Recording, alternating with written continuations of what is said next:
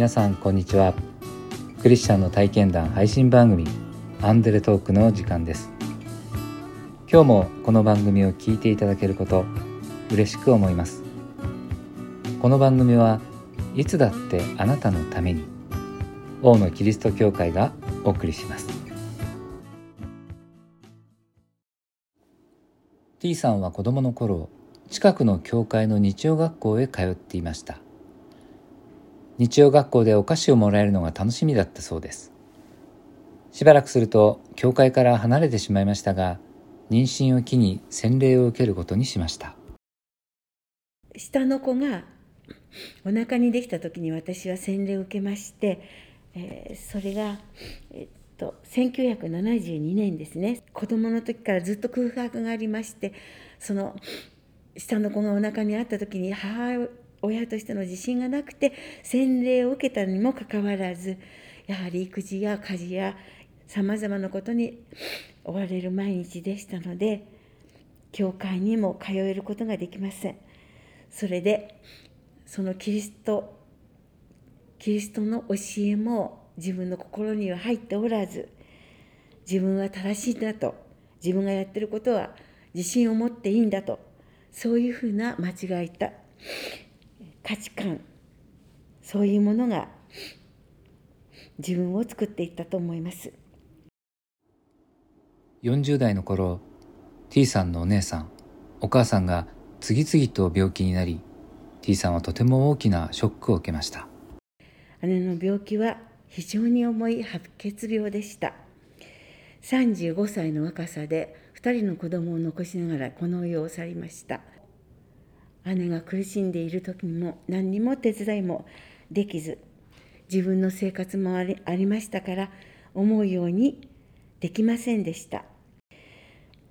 姉は苦しい非常に厳しい治療の末に亡くなったものですからその当時は、えー、白血病といったらばもう死を宣告されたされたものと同じことでした。お医者様からは大体半年持てばいい方だと言われたそうです。それで私と母には真実の病気は知らされませんでした。当時は告知というものが避けられてた時代でしたので姉ももちろんその白血病という名前を知らなかったんです姉の病気がまだ白血病だということが分かってない時期でしたで姉が言うんです私の布団の上に小さな子供子供だかわからないんだけども白い洋服を着た子が数人遊んでいるんだよって言うんです。で私は、ね、変なこと言わないでよと姉に言いました。もちろんその姿は私たちには全然見えません。今思うとそれはその時もうすでに天国から天使がお迎えに来て姉をやっぱりこう慰めていたんではないかなとすごく思います。母の病気もやはりがんでした。母は直腸がんを患い手術を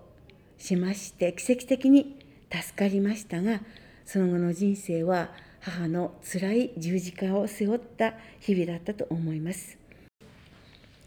私たちは母の命が少しでも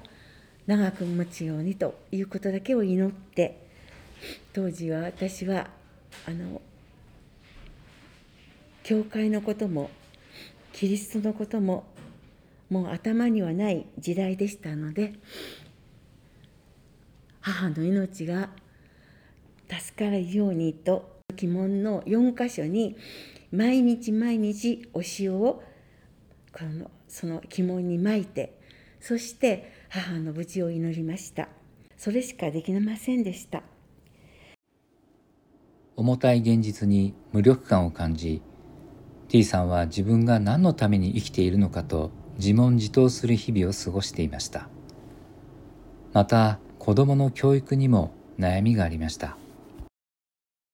子供の教育は自分なりの夢がありまして自分の夢に向かって子供を育てようと必死になって育てましたが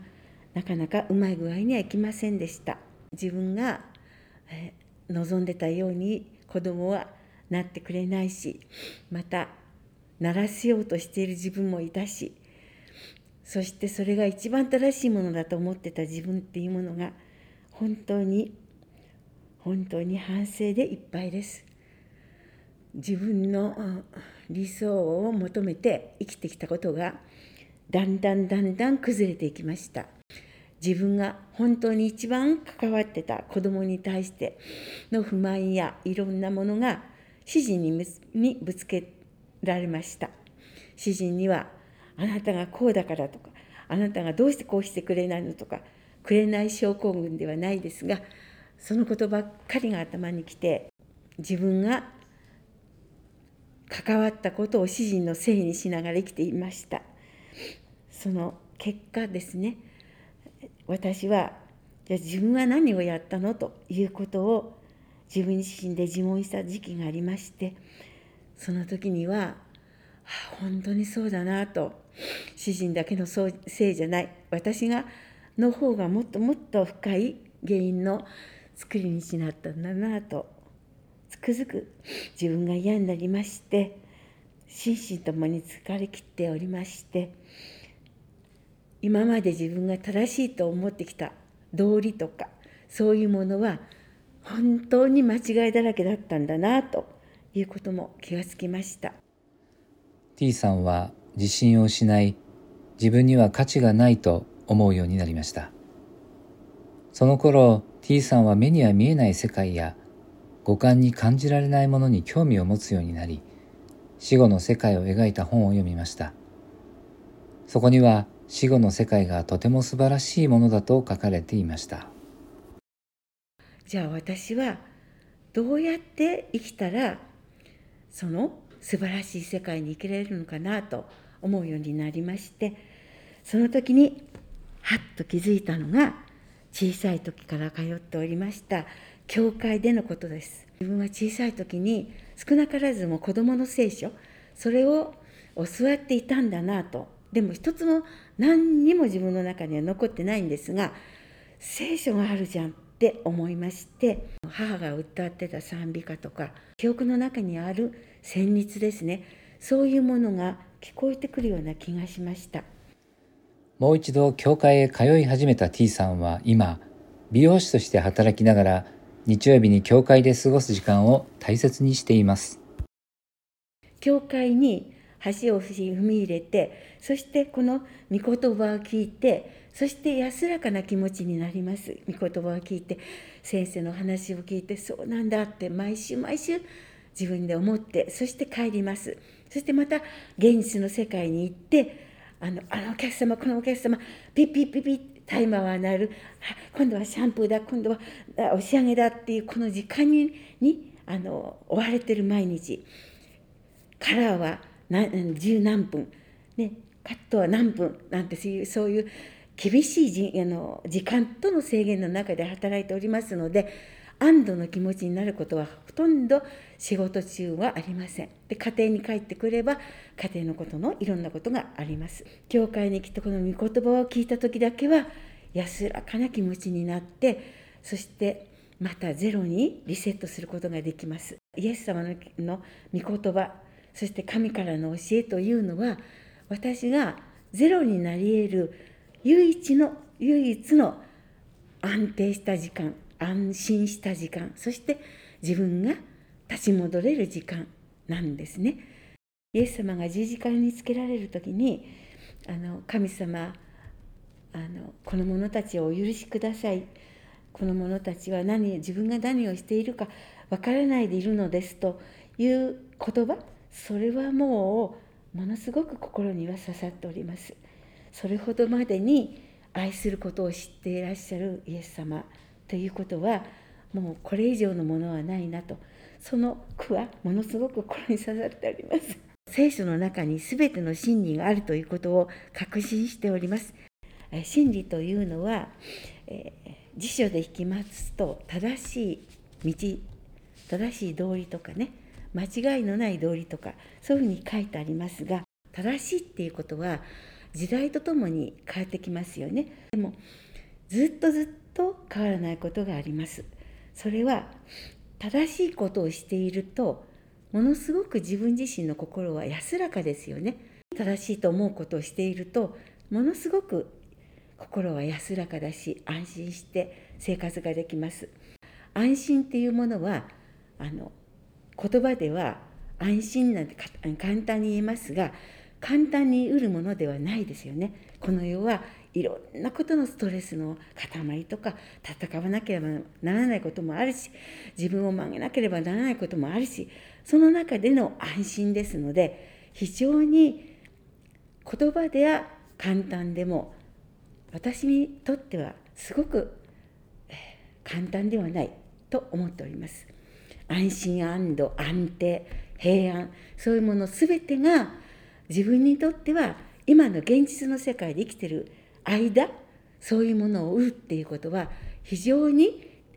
難しい。そしてでも求めたい。その気持ちが強いです。何よりも安心を与えている言葉っていうのは聖書の御言葉です。私は自分は仕事を持っているから何の役にも教会の役にも立てないから正会員になるのは絶対無理だともう決めつけておりました。でずっと客会員でお世話になろうと思っていました。しかしながら、えー、信行先生のあのお話の中で何もしなくてもいい。何も持たなくてもいい。ただ自分の素のままでいいんだと。自分ができるだできる範疇の中で何かをやればいいんですよという言葉その言葉に私は救われました。で教会の姉妹に数名の方に相談しました。いや私自身も何もしてないのよ。大丈夫なのよ。そんなことを教会は求めてない、ね、その自分自身の本当にできるだけのことをやればいいのよって励ましてくださって。そして私はえ正解になることを決心しました。そのことも自分にとってはものすごく大きなことだったんですね。悩んでることが全てではないんですけれども結構解決できました。少しずつでもいいので御言葉にを求めながらあの地味であっても何の活躍もあんまりできないと思いますがそれでもその御言葉に沿った人生をこれから歩んでいければそれがいいかなと思っております。今までの人生を歩んできて人に言えるようなことは何一つもしてませんがそれでもこのイエス様に出会えそして出会って育って週に1回このこちらの礼拝に参加させていただきまた安心感を得てそしてまた現実の世界に戻るという生活それがこれから先も続くんではないかなと思います。健康である以上は働き続けてそしてまあ少しでもねお客様のためになれるようなあの、まあ、仕事をさせていただきそして教会においてもできることはやろうと自分でも思っておりますが何の役にも立たなくて本当に申し訳ないんですが皆様に支えられながらそして、えー、自分もできれば人の役に立てるような教会の役に立てるような人間にはなりたいと思っております。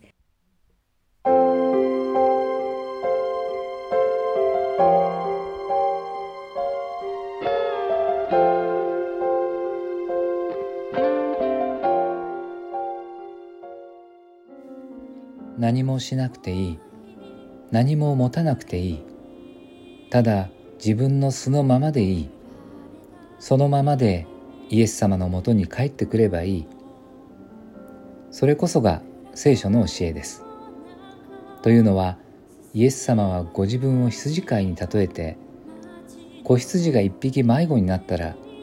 99匹の羊を残してでも探しに行くと言われる方だからです。大野キリスト教会は地域に開かれたプロテスタントの教会です。最寄り駅は小田急線相模大野駅。北口から徒歩5分です。毎週日曜日の礼拝にぜひお出かけください。詳しくは大野キリスト教会ホームページをご覧ください。いつだってあなたのために大野キリスト教会でした。